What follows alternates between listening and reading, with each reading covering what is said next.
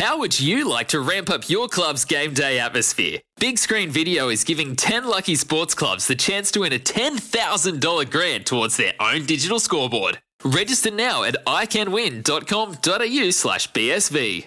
And now it's time for Red's review for Auto One. Get Dad something he'll love this Father's Day at Auto One. Patrick, speaking of Auto One, I'm sure you could find what we're about to discuss there. Cup holders. Today's review is cup holders.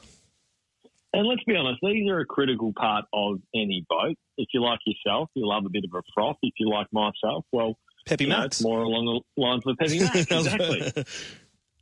But I've made the mistake previously, Redmond, when I've had cup holders in my boat. One, they're not in a readily available position. And two, when I've had them installed, I haven't put anything underneath them. So whatever drink that I've had, it's always either scuffed the fiberglass or scuff the aluminium. Gotcha. And eventually it just ends up looking like absolute crap. Because I don't, I, I, every time I have a, uh, like a stubby holder, I lose it. So the next boat, it's going to have something that is actually scuff proof underneath my cup holder. So there's a few options. You've got the blue line folding drink holder. Now the problem with those is you sort of you've, you, you've got to screw them into your hull, which can be you don't really want to screw things into your hull as such. A lot of people don't. They're all right if they're convenient, but they're also not that strong either. But for ten dollars, and they are they are a convenient thing to purchase. But they've also got this one, which is removable, and I think this is a good idea. Your stainless rail mount holders, Pat, and they're around thirty dollars each. But the thing with those is they're strong, they're stainless. You can rem- remove them and place them wherever you want around the hull on any given day. So, say for example, you're going out with a couple of mates and planning to have, the boys are planning to have a few beers. You can take them out and actually put them on the side of the, the rails where they're going to be fishing from, so they can grab their uh, grab their jammo and have a, have a swig of it, or you can grab your Pepsi Max. But another option that you could do, Pat, is when you are designing a boat, is also get them built into the hull. And I know Stabicraft that I had, the 2100, that had them built into the hull itself. But the issue with those is a lot of people don't drill holes in the bottom of them. Bottom of them. So all of a sudden, you've got water which is going to sit in your uh, actual cup holders as such. And quite often, Yeah. when you've got cup holders around the boat, Pat, you will tend to put your micro jigs in there or your little lasers or your plastics, and all of a sudden the water fills up. You leave them in there and they you do naturally just leave stuff in your cup holders in your boat, and they rust out as well. So, what what, what do you reckon you'll you'll do?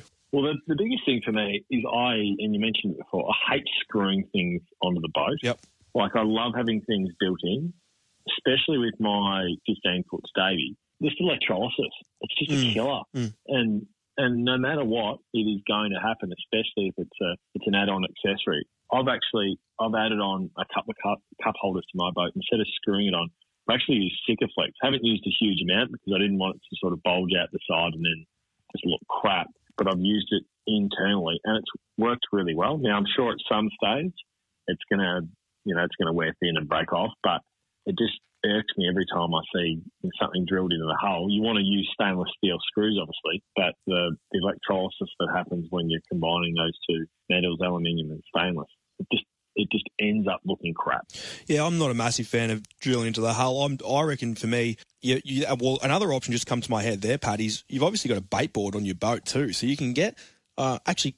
Cameron White, good friend of the show, he's got ones that actually suction to the side of the bait board and they haven't moved. I'm just thinking literally off the top of my head now. So they're another option, ones that actually suck to your bait board. And let's be honest, here in Victoria, you're doing 90% of your fishing at the back of the boat. And I know it's, it's, people go, you always do your fishing at the back of the boat, but that's not true. If you're up north and you're in rivers and, and the likes, a lot of the time you're walking around uh, centre consoles. And to put these where you actually are convenient for the day you're heading out fishing for whatever it's for. And like I said before, suction cup, you can actually remove them around the boat.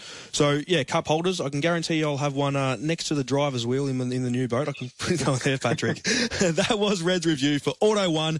If your dad really loves cars, then Auto One's the number one place to go this Father's Day.